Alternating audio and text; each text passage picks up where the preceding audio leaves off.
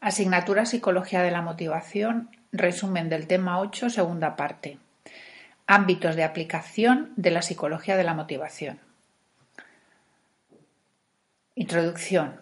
La investigación aplicada de la motivación abarca áreas como la educación, la actividad física y deportiva, la salud, las adicciones, la actividad eh, laboral, la publicidad, la seguridad vial, el ámbito jurídico, el económico, el social y las nuevas tecnologías, entre otros. Vamos a estudiar los ámbitos en la actividad física y el deporte, eh, de las adicciones y de la publicidad y la conducta del consumidor por su actualidad, interés e investigaciones realizadas en los últimos años. Entonces vamos a empezar en el punto 2 con eh, la actividad física y el deporte. Los hábitos saludables y el bienestar psicológico se relacionan con la actividad físico-deportiva. El deporte además ejerce un papel relevante social, económica y culturalmente en nuestra sociedad. En la actualidad está reconocida la influencia de la actividad físico-deportiva sobre nuestra salud física, psicológica y social. La motivación es fundamental en el deporte. Quienes practican deporte, sobre todo si son de competición, no solo han de tener voluntariedad en su práctica, también han de realizar un esfuerzo continuado, es decir, entrenarse y jugar partidos durante todo el campeonato. Han de adaptarse a condiciones cambiantes, diferentes tipos de pistas de tenis, por ejemplo, y afrontar las posibles presiones, eh, por ejemplo, la hinchada del rival. Eh, han, también de mantener la disciplina, es decir, por ejemplo, obedecer al entrenador y fundamentalmente concentrarse bajo condiciones muchas veces de gran ansiedad y estrés, por ejemplo, al jugar una final. Estas características conforman el ámbito específico en que se desarrolla la actividad físico-deportiva y todas son de gran relevancia e interés en cuanto al estudio de la motivación humana. Ahora bien, a pesar de su importancia, este campo presenta numerosas complejidades, las cuales comienzan por su delimitación conceptual. ¿Qué se entiende por deporte y qué se entiende por actividad física? Vamos entonces a definir conceptos de actividad física y deporte.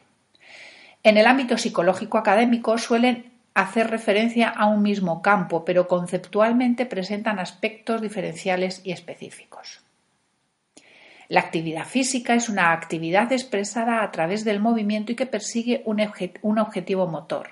Es un concepto más extenso y amplio que el deporte, por lo que muchos estudiosos del tema lo, circunscriben en la actualidad al ejercicio físico en general. Deporte es un concepto más restringido ya que eh, es la actividad física e intelectual humana de naturaleza competitiva y gobernada por reglas institucionalizadas. El deporte también es una actividad lúdica basada en reglas que presenta una estructura relacional de tipo competitivo que exige alguna forma de habilidad física. Y también el deporte es un conjunto de acciones eh, cargadas de significado que pertenecen a registros distintos es decir, desarrollar una actividad física regular y emplear distintas habilidades, perfeccionar dichas habilidades, entrenarse en la competencia para ser capaz de enfrentarse a otros atletas y, por último, todos los aspectos relativos a la vida asociada, a la búsqueda y al mantenimiento de interacciones amistosas y a la construcción de una red de relaciones sociales. Lo común a las definiciones es que una actividad que que es una actividad que presenta características concretas, que hay una presencia de reglas, que hay una existencia de competición, que hay una repetición de tareas, que hay una realización de movimientos encaminados hacia la mejora y que hay una comparación de su ejecución con la de otros compañeros o, practicantes.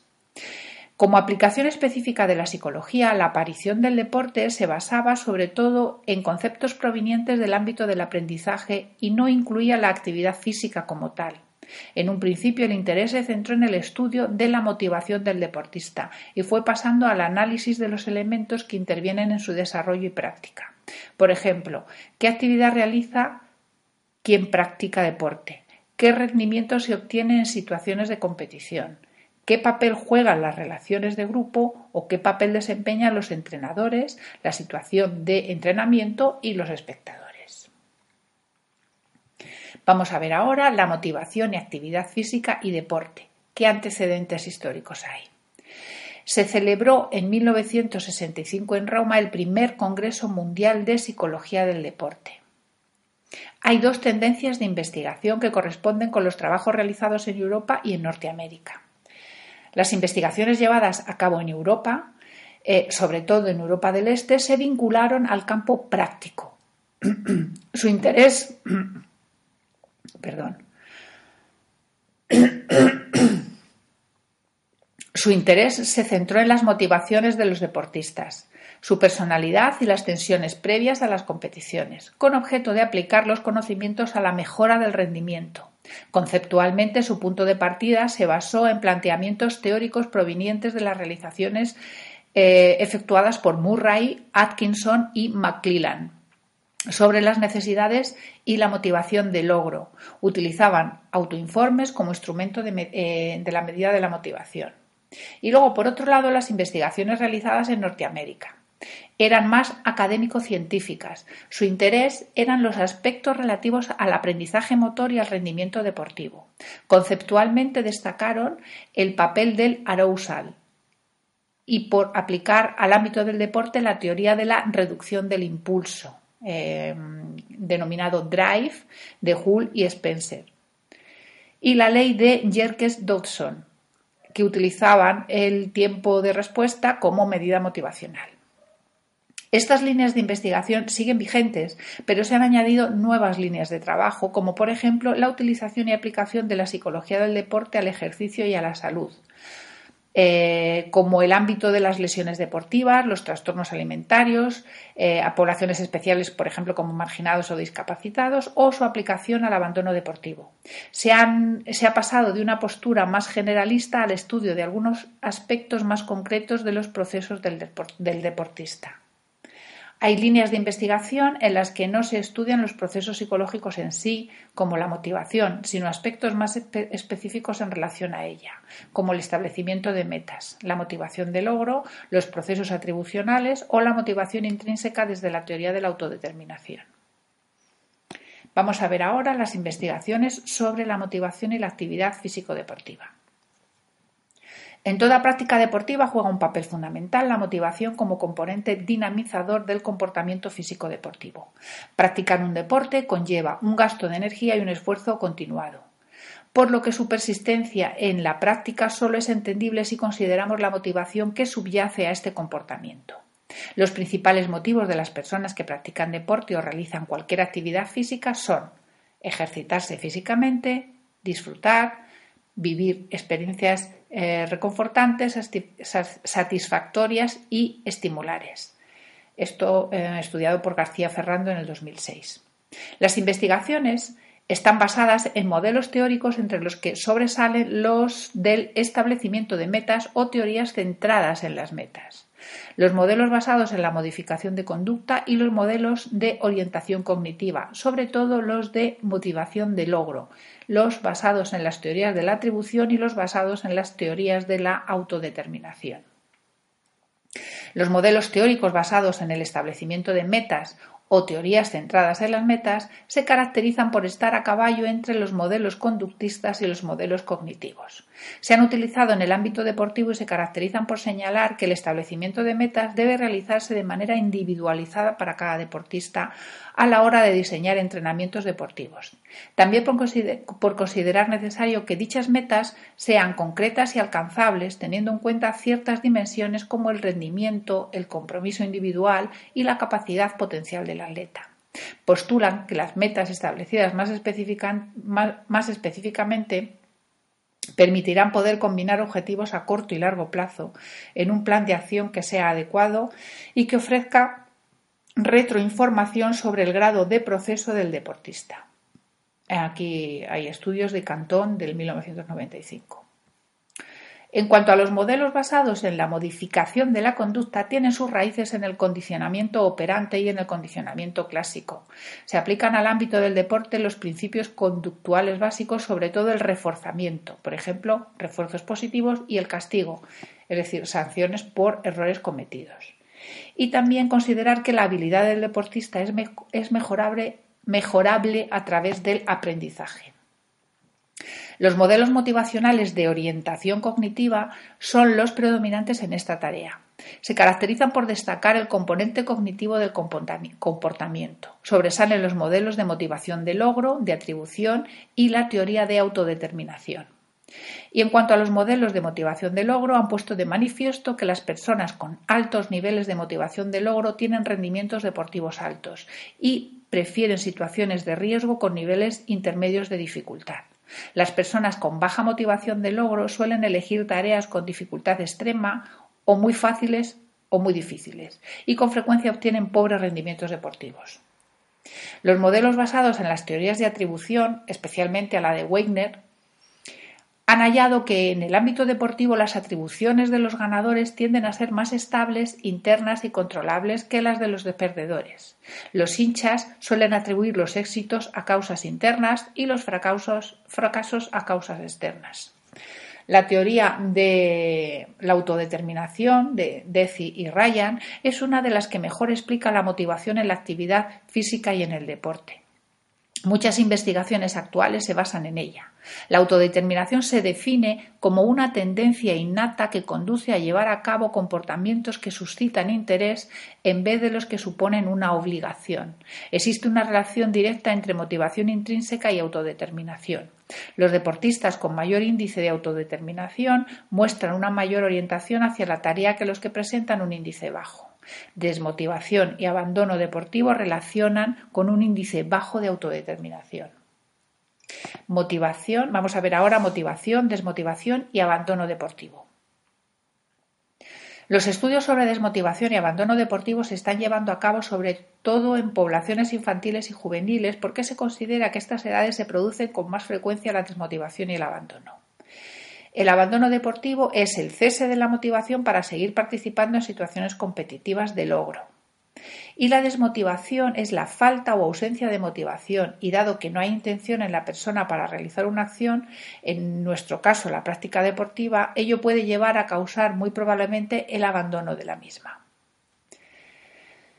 Si la diversión y el gusto por el deporte constituyen dos de los principales motivos para practicarlo, esto según García Ferrando en el 2006, ¿Qué es lo que hace abandonar? Es más, si se considera que la práctica de actividad física y deporte está asociada con muchas cualidades positivas y presenta mayores niveles de implicación, placer, deseo y desafío que otras actividades, ¿por qué desaparece la motivación? Los estudios se han centrado en los motivos que hacen persistir para intentar explicar las razones que llevan a abandonar.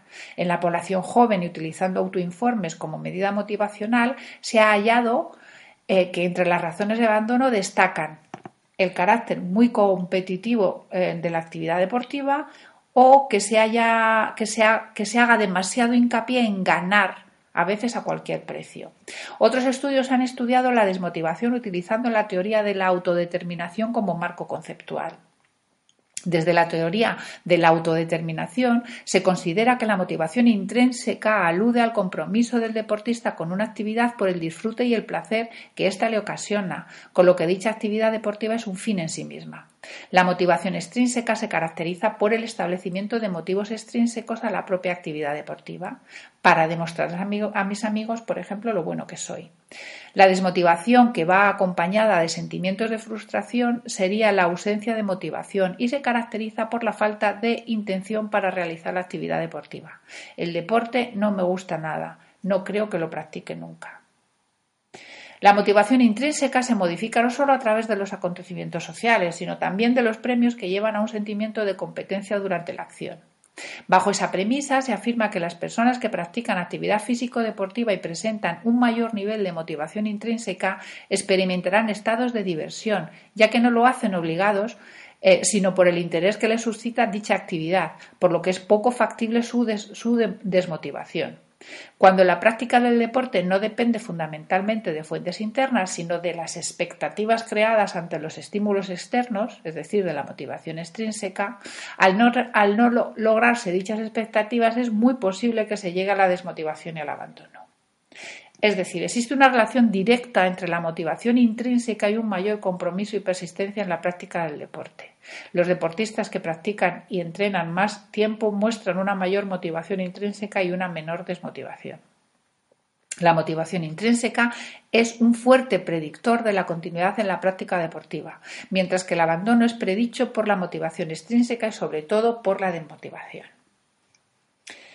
Dejamos ahora el deporte y pasamos ya al punto 3, que vamos a hablar de la motivación y las adicciones.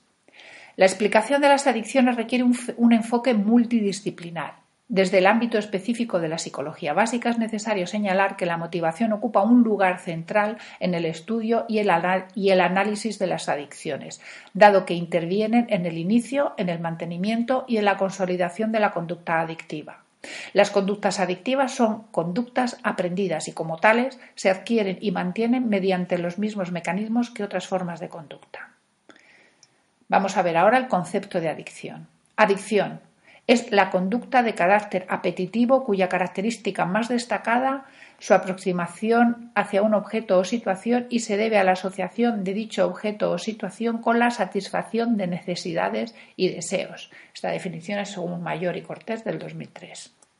Por lo general, el término se aplica a lo que se denominan adicciones físicas, como el consumo no controlado y excesivo de alcohol y drogas. La adicción a las drogas se considera como prototipo de conducta adictiva y son eh, la adicción más estudiada. Holden en el 2001 eh, dice, en lo tocante al cerebro, una recompensa es una recompensa, sin importar si proviene de una de una sustancia química o de una experiencia. De manera semejante a las drogas, es decir, a las adicciones físicas, la, ludopatía, la compra compulsiva e, e, incluso la adicción al sexo presentan un patrón conductual compulsivo y con graves problemas de autocontrol, por lo que son consideradas también como adicciones, en este caso adicciones conductuales. Esta consideración está apoyada desde perspectivas psicobiológicas, donde se asume que dichas adicciones ponen en marcha los mismos circuitos de recompensa que los motivos más básicos y que las eh, señales asociadas a ellas pasan a ser premios cuando crean el deseo irrefrenable de realizar esas conductas. Es decir, que las adicciones pueden ser físicas o conductuales y ambas tienen un patrón conductual compulsivo y tienen graves problemas de autocontrol. Psicológicamente, la adicción se caracteriza por una gran disminución o pérdida del propio control, así como la obsesión por lo que constituye el objeto o situación de la propia adicción. Aguado en el, en el 2005 dijo, Psicológicamente, la adicción puede considerarse como una alteración de lo normal, eh, funcionamiento de los procesos motivacionales y de la regulación y control voluntarios de la conducta. Vuelvo a repetir, que lo he leído un poco mal. Aguado en el 2005 dice, psicológicamente la adicción puede considerarse como una alteración del normal funcionamiento de los procesos motivacionales y de la regulación y control voluntarios de la conducta. Ahora sí. Vamos a ver ahora motivación y conducta adictiva. Lo que motiva la conducta del sujeto adicto es la consecución de recompensas inmediatas, el adicto no es consciente de las consecuencias a largo plazo de su propia conducta, por lo que no piensa en sus repercusiones futuras, que son negativas, ni actúa en consecuencia para evitarlas. Su conducta adictiva se caracteriza por la pérdida del control voluntario de la misma y por la realización compulsiva del comportamiento de búsqueda del objeto o situación de su adicción. No importa que ello conlleve importantes pérdidas sociales, afectivas o laborales. La pérdida de control voluntario de la conducta adictiva conlleva una alteración rotunda de la jerarquía de motivos del sujeto adicto. Sus valores personales, relaciones afectivas, intereses y bienestar socioeconómico quedan relegados en función de la consecución del objeto o situación de, su adicción. El deseo eh, eh, compulsivo de búsqueda es lo más destacable conductualmente, pues se refiere a la alta frecuencia del comportamiento y a la dificultad para controlarlo. Se, han señalado factores de vulnerabilidad de origen genético para explicar en algunos casos la aparición de conductas adictivas. Aguado, Cortés y Mayor consideran que todas las adicciones afectan de un modo semejante a la actividad cerebral y que todas las sustancias producen trastornos del sueño, principalmente insomnio. Vamos a ver ahora el punto motivación y desarrollo de la conducta adictiva. Las motivaciones juegan un papel importante a la hora de iniciar, consolidar e incluso extinguir la conducta adictiva. Distintas personas pueden tener una misma motivación para distintas, distintas adicciones y tener distintas motivaciones para una misma adicción. Hay que tener en cuenta que las adicciones, drogas sobre todo, tienen efectos que dependen de su interacción psicológica, fisiológica y social con el sujeto adicto. ¿Qué causa la conducta adictiva? Se puede decir que hay tantas causas como sujetos adictos. En la adicción a las drogas, aunque hay que tener presente que determinadas motivaciones se asocian de forma concreta con unas drogas y con otras no, se sugiere por lo general unos tipos básicos de motivaciones para la iniciación de la conducta adictiva. Eh, estos tipos básicos de motivaciones son la inadaptación social, eh, desacuerdo con el contexto sociocultural frente al cual el sujeto adopta una actitud, por ejemplo, huida de una sociedad injusta, gusto por lo prohibido, etc. Problemas emocionales, por ejemplo, rechazo de los padres y la necesidad de la adaptación del sujeto a determinados grupos o condiciones sociales como las ligadas al ámbito laboral. Por ejemplo, eh, intentar trabajar mejor. Eh, otro grupo son las tendencias eh, hedonistas y, una tendencia hedonista y experimentadora, buscar placer o probar algo nuevo. Y otro grupo son las necesidades provenientes de dolencias físicas o psicológicas, es decir, personas que tengan dolores de cabeza, enfermedades graves, ansiedad, insomnio, etcétera. Se han utilizado medidas de autoinforme, sobre todo cuestionarios y encuestas, para estudiar qué motivos concretos son los que conducen al consumo de sustancias adictivas tienen el problema de la deseabilidad social a la hora de analizar los resultados, pero hay que resaltar que lo expresado verbalmente por los sujetos adictos permite obtener información relevante. Las verbalizaciones de las motivaciones pueden indicar con cierta claridad la existencia de una serie de actitudes individuales, aunque ello no permita conocer en su totalidad ni las situaciones ni los condicionantes concretos que pueden influir en la conducta adictiva. Factores intrapersonales, biológicos, familiares, grupales, sociolaborales y culturales se señalan, entre otros, como factores asociados a la posibilidad de inicio y mantenimiento de la conducta adictiva. Si bien se considera que el desarrollo de las adicciones también que en el desarrollo de las adicciones también influye tanto el contexto social como los factores de vulnerabilidad individual, se asume en dicho desarrollo que por lo general pueden distinguirse una serie de fases en el caso sobre todo de las adicciones físicas. Estas fases son la fase inicial, caracterizada por el consumo controlado o esporádico. Fase en la que el consumo se hace más frecuente eh, siguiente fase es la fase en la que el consumo se hace más frecuente y se produce el abuso de la sustancia. La siguiente fase es la fase en la que se tiene lugar, eh, en la que tiene lugar el desarrollo y el mantenimiento de la adicción. Aquí hay, hay que señalar que es más fácil que se desarrolle la conducta adictiva cuando la ingesta se ha generalizado a otras situaciones, pues es más probable entonces que se convierta en hábito y se mantenga el consumo. Y luego, por último, la fase de cambio o post-adicción, cuando ya no se presenta la conducta adictiva. En el ámbito de la psicología básica destacan los mecanismos explicativos basados en el condicionamiento clásico y en el condicionamiento operante. Vamos a ver ahora eh, los mecanismos de aprendizaje y de la conducta adictiva. Las conductas adictivas son conductas aprendidas. Los, principios del aprendizaje le son válidos. En la explicación de la, adquisición y mantenimiento de dicha conducta han tenido gran relevancia los paradigmas elementales de aprendizaje, es decir, el condicionamiento clásico y el condicionamiento operante, aunque también eh, se ha acudido al aprendizaje observacional, sobre todo eh, para explicar el inicio de la conducta adictiva. El aprendizaje observacional consiste en observar a otros, es decir, a modelos, e imitar su conducta de forma directa o indirecta. Los modelos pueden ser diversos, desde personas valoradas socialmente con buena imagen pública, como deportistas o actores, a personas conocidas con las que se mantiene una relación afectiva, amigos, compañeros, etc. La imitación y la curiosidad juegan un papel importante en el inicio de la conducta adictiva, y los procesos de aprendizaje son los que permiten explicar su adquisición y su mantenimiento. En el caso concreto de la adicción a las drogas, el, proceso de condicionamiento clásico funciona de la siguiente manera. Primero, la administración de una droga, es decir, el estímulo incondicionado, produce un cambio del equilibrio homeostático del organismo, lo que da lugar a una respuesta, que es la respuesta incondicionada, para tratar de restablecer el equilibrio perdido.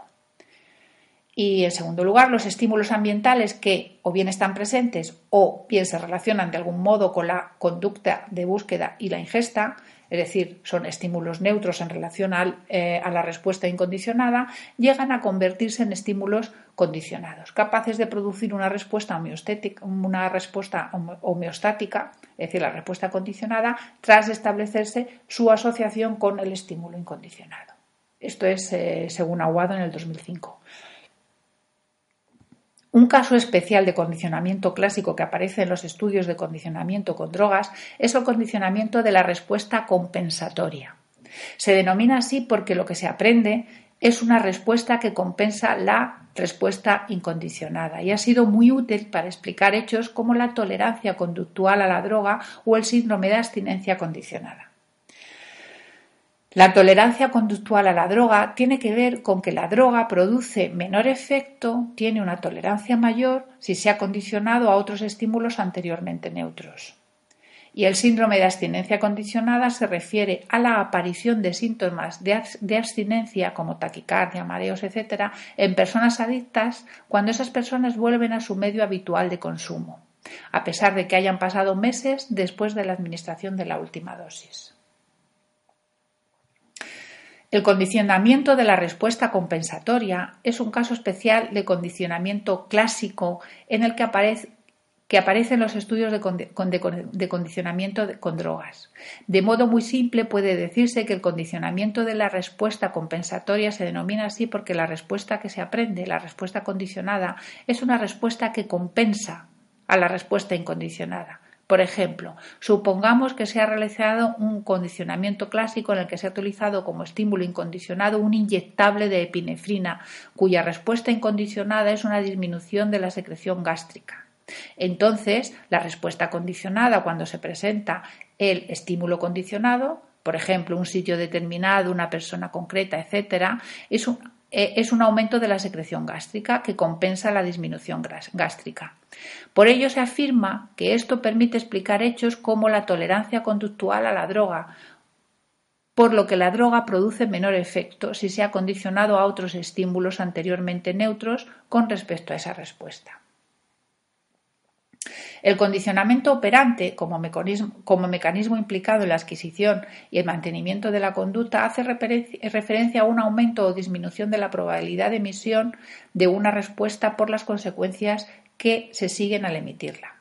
Así, en el caso de las conductas adictivas, a pesar de la aparición inicial de náuseas, vómitos, etc., dicha conducta se sigue manteniendo hasta que se desarrolla la tolerancia a estas reacciones gracias a los efectos del componente motivador del refuerzo social. Téngase en cuenta que el inicio del consumo casi siempre se realiza en grupo y ese grupo provoca que se avance en, la adicción. Se admite que una droga funciona como reforzador cuando es capaz de incrementar o mantener la probabilidad de que aparezca la conducta de ingesta. Es decir, se habla de refuerzo positivo cuando el sujeto consume la droga para sentir el efecto buscado de la misma, es decir, estar bien. El refuerzo negativo tiene que ver con la búsqueda de la droga para evitar el displacer que conlleva su ausencia, es decir, dejar de estar mal. Desarrollada la adicción la motivación principal para el consumo es poner fin a los síntomas aversivos de su abstinencia, más que la obtención de sus efectos placenteros. Al principio, la búsqueda y el consumo son reforzados positivamente, es decir, por el efecto de recompensa. Luego, en la fase de adicción, estas conductas son reforzadas negativamente. La, droga interrumpe los síntomas físicos y eh, afectivos del síndrome de abstinencia. El adicto puede anticiparse a la aparición de esos síntomas aumentando la frecuencia de consumo, con lo que dicho consumo es reforzado por la evitación de los síntomas. La adicción se mantiene porque una vez que existe una dependencia, los síntomas negativos de la abstinencia solo pueden ser evitados o interrumpidos por una nueva dosis, con lo que se refuerza la conducta de búsqueda y el consumo de la droga. Estudios específicos sobre la adicción al tabaco han subrayado la importancia de la intervención del proceso de aprendizaje. En concreto, han afirmado que cuando visualizan la cajetilla desarrollan un comportamiento automatizado. Así depende de cada persona lo relevante que pueda considerarse un estímulo y hasta qué punto su manejo se convierte en rutina. Es muy posible que, integremos los estímulos relacionados con sustancias adictivas de manera eficiente en el repertorio de conductas. Fumar regularmente influye en la manera que el cerebro asocia las correspondientes informaciones sensoriales e interviene en el proceso de aprendizaje. En el caso de adicciones conductuales como el deporte, la euforia y el aumento de la autoestima son refuerzos positivos y cuando la actividad corporal provoca miedo o tensión hablamos de refuerzos negativos. Ambos llevan la práctica del deporte con mayor frecuencia o duración. Avances recientes en el estudio de la adicción en el marco de la investigación básica inciden en la necesidad de efectuar un análisis en profundidad del componente motivador del refuerzo, esto es, del incentivo. Y vamos ya al punto 4 y vamos a hablar de la motivación en la publicidad y el comportamiento del consumidor. Las personas experimentamos necesidades de diversos tipos y a ellas es posible recurrir para suscitar el deseo del consumidor eh, de consumir ciertos productos, bienes y servicios que se ofertan eh, desde, desde diversos ámbitos.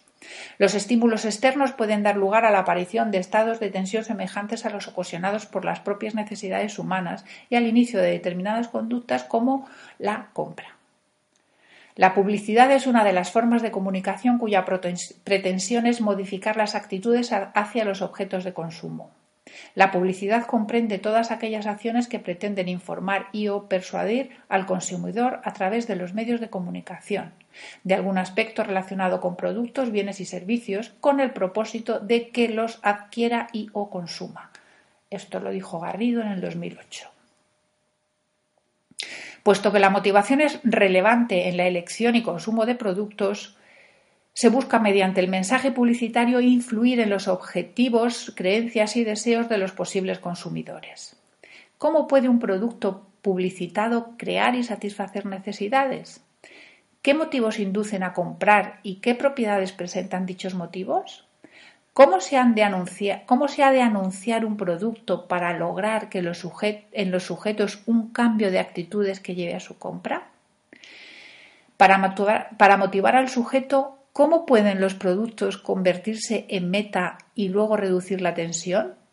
Desde el ámbito psicológico se ha buscado respuesta desde dos aproximaciones diferentes. Una primera aproximación considera que es el producto en sí mismo el que puede satisfacer las necesidades y motivaciones existentes, siendo muy representativo de esta aproximación las investigaciones realizadas por Dichter, escrito D-I-C-H-T-E-R, Dichter, 1964-1970. Propuso una orientación investigadora de base freudiana caracterizada por recurrir a necesidades y motivos ya existentes. Su objetivo principal fue intentar descubrir cómo el consumidor reacciona ante los estímulos publicitarios, cómo actúa ante un momento concreto influido por sus experiencias, sus opiniones, sus prejuicios, sus estados de ánimo y sus sentimientos mediante medidas de autoinforme. De las limitaciones de los autoinformes viene la mayor parte de las críticas a sus investigaciones. Su mérito estuvo en haber puesto de manifiesto y haber demostrado que el consumidor, de acuerdo con sus motivaciones, puede considerar un producto de forma muy diferente o cómo lo puede hacer quien lo fabrica a cómo lo puede hacer quien lo fabrica. La segunda aproximación se caracteriza por estimar que un producto puede ser presentado de modo que genera la activación y dirección de la acción. Esto es importante pues implica la creación de necesidades y motivos, necesidades relacionadas tanto con motivos primarios como con motivos secundarios. Así, cuando en publicidad se ha buscado crear necesidades mediante la activación de motivos primarios, se ha recurrido frecuentemente al impulso sexual para conseguir atraer la atención. Ejemplo de ello son, entre otros, los anuncios de colonia, de coches o de pantalones vaqueros. También se hace uso de la evitación del dolor, apelando al temor de las consecuencias negativas que no seguir las indicaciones dadas eh, pueden acarrear. Eso lo usan las, las, cajetillas de tabaco o las campañas de la Dirección General de Tráfico. Cuando se pretende recurrir a motivos cognitivos, son las necesidades de información las más utilizadas. Tienen que ver con la búsqueda objetiva de información y la necesidad de consistencia cognitiva. Por ejemplo, al anunciar una casa, además de su tamaño, se dice que está en un buen barrio o que está bien comunicada. También podemos hablar de las necesidades sociales de afiliación, pertenencia, autonomía e individualidad, que son las más utilizadas cuando se recurre a motivos secundarios. Se usan personajes famosos para anunciar colonias, relojes, etc. La segunda aproximación es la más aceptada en la actualidad, es decir, la aproximación que eh, eh, habla de estimar que un producto puede ser presentado de modo que genere activación y dirección en la acción, para crear así necesidades y motivos. Vamos a ver ahora los motivos del consumidor, el carácter del producto y la conducta de compra. La investigación realizada en el marco del comportamiento del consumidor considera la motivación humana y los motivos en relación con su repercusión en la elección y consumo de productos. ¿Cuáles son los motivos que llevan a un sujeto a comprar? Udell, 1964, distinguió dos clases de motivos. Los motivos funcionales, que son objetivos y racionales, y los motivos psicológicos, que son emocionales y de personalidad. Lo habitual es que tras la compra de un producto se combinen ambos motivos. Se defiende la existencia de un conjunto del motivo de compra cuyos extremos son funcionales y psicológicos. Supone que los productos tienen que poseer propiedades funcionales y psicológicas. Según perciban eh, por un consumidor dichas propiedades, los productos presentarán grandes diferencias entre sí. ¿Hasta qué punto el producto o su compra llega a ser relevante para el consumidor? Hay que tener presente los ámbitos de consumo. Un mismo motivo no es relevante ni para todos los productos ni en todos los ámbitos. Cuando un producto es importante para el consumidor y cuando su utilidad social y psicológica es grande, habrá una motivación mayor, para elegirlo y comprarlo. Atendiendo a las propiedades psicológicas de los productos, Boots en 1960 efectuó una clasificación de los mismos en seis clases de productos. Primero, productos de prestigio. Implican liderazgo, pues no solo son un símbolo, sino que son parte integrante de lo que representan. Por ejemplo, tener un Mercedes no es solo símbolo de, éxito, también es una característica de dicho éxito. Están también los productos de estatus. En el, segundo tipo de productos, productos de estatus. Implican que quien los consume tiene una determinada clase social. Así se eligen marcas importantes porque se piensa que son sinónimos de clase social alta por ejemplo Armani, Chanel. Según mm, Berger, en 2015, se debe a que las marcas confieren al producto un significado que va más allá de su función, se esmeran para que percibamos sus productos como, como muy valiosos. Lo consiguen relacionándolos, relacionándolos con, recompensas emocionales y así alteran la percepción y así se resaltan los motivos psicológicos. Otro tipo de productos son los productos que revelan madurez. Simbolizan un nivel de madurez ya que son productos a los que los jóvenes no pueden acceder, como son el tabaco y el alcohol. Productos que reducen la angustia. Estos se usan para disminuir un supuesto peligro de la esfera personal y social, por ejemplo, alimentos saludables. Por otro lado están los productos hedonistas. Son productos que producen placer. Su efecto proviene de las propiedades exentas de, eh, externas del producto, por ejemplo, el olor, el color, la, la textura y el sabor. Su efecto es inmediato y depende mucho de la situación. Pueden ser jabones o cremas, prendas de vestir, etc. Productos funcionales son los que menos atención han recibido, quizá por estar relacionados con aspectos más básicos, por ejemplo, alimentos básicos. Es decir, vamos a hacer un pequeño resumen de los eh, tipos de los grupos de productos según Boots.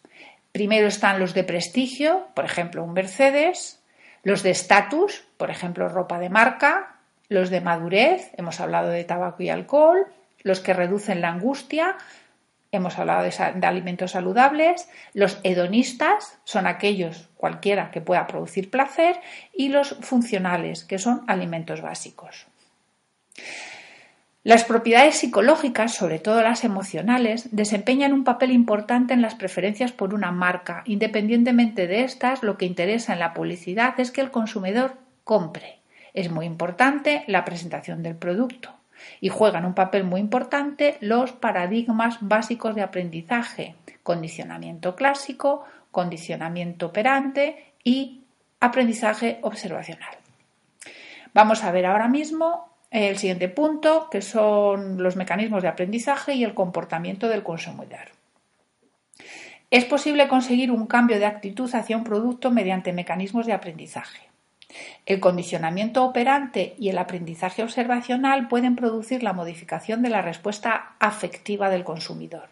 En publicidad audiovisual es frecuente presentar situaciones en las que la elección del producto, servicio o marca vaya seguida de consecuencias agradables, recompensas. Se asocian marcas, servicios y productos a personajes famosos que actúan como modelos. El condicionamiento clásico ha sido uno de los más empleados en la investigación básica para mostrar cómo, sobre todo en el campo de los anuncios televisivos, es posible modificar la respuesta afectiva de los consumidores hacia los productos que se anuncian. En el ámbito publicitario, la aplicación de los presupuestos del condicionamiento clásico conlleva poder explicar cómo es posible que los sujetos, tras visionar y escuchar varias veces el anuncio de un producto, adquieran una respuesta afectiva que más tarde evocará la sola presencia del producto.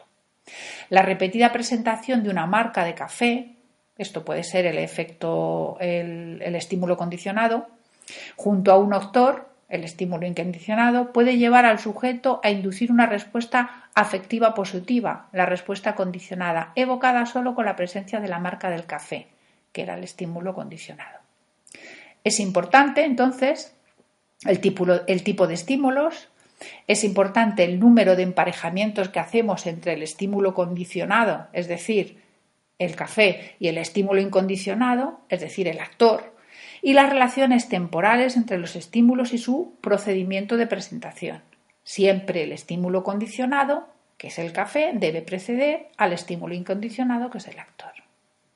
Si un, anuncio es visto, si un anuncio es visto varias veces, utiliza estímulos fuertes y notorios con tiempos de presentación convenientes y bien distribuidos, y el producto se presenta con antelación a la aparición de los elementos afectivos.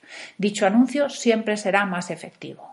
Además de su, adquisición, en, el condicionamiento clásico se deben tener en cuenta los procesos de extinción, generalización y discriminación, aplicables también al campo de la publicidad. Entonces vamos a explicar cada uno de estos procesos. Primero, el de extinción. Hace referencia a la presentación repetida y aislada del estímulo condicionado, que es la marca, en ausencia del estímulo incondicionado, que era el actor.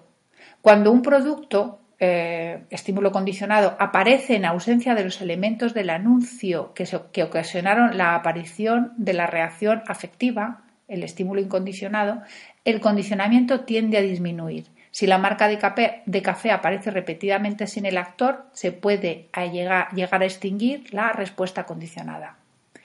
Proceso de generalización. Tiene que ver con que una vez establecida la respuesta condicionada, es posible que otros estímulos o elementos similares al estímulo condicionado adquieran la propiedad de provocar la respuesta condicionada. Esta generalización tiene lugar tanto en relación a los estímulos como en relación a la situación del anuncio en el que aparece el producto.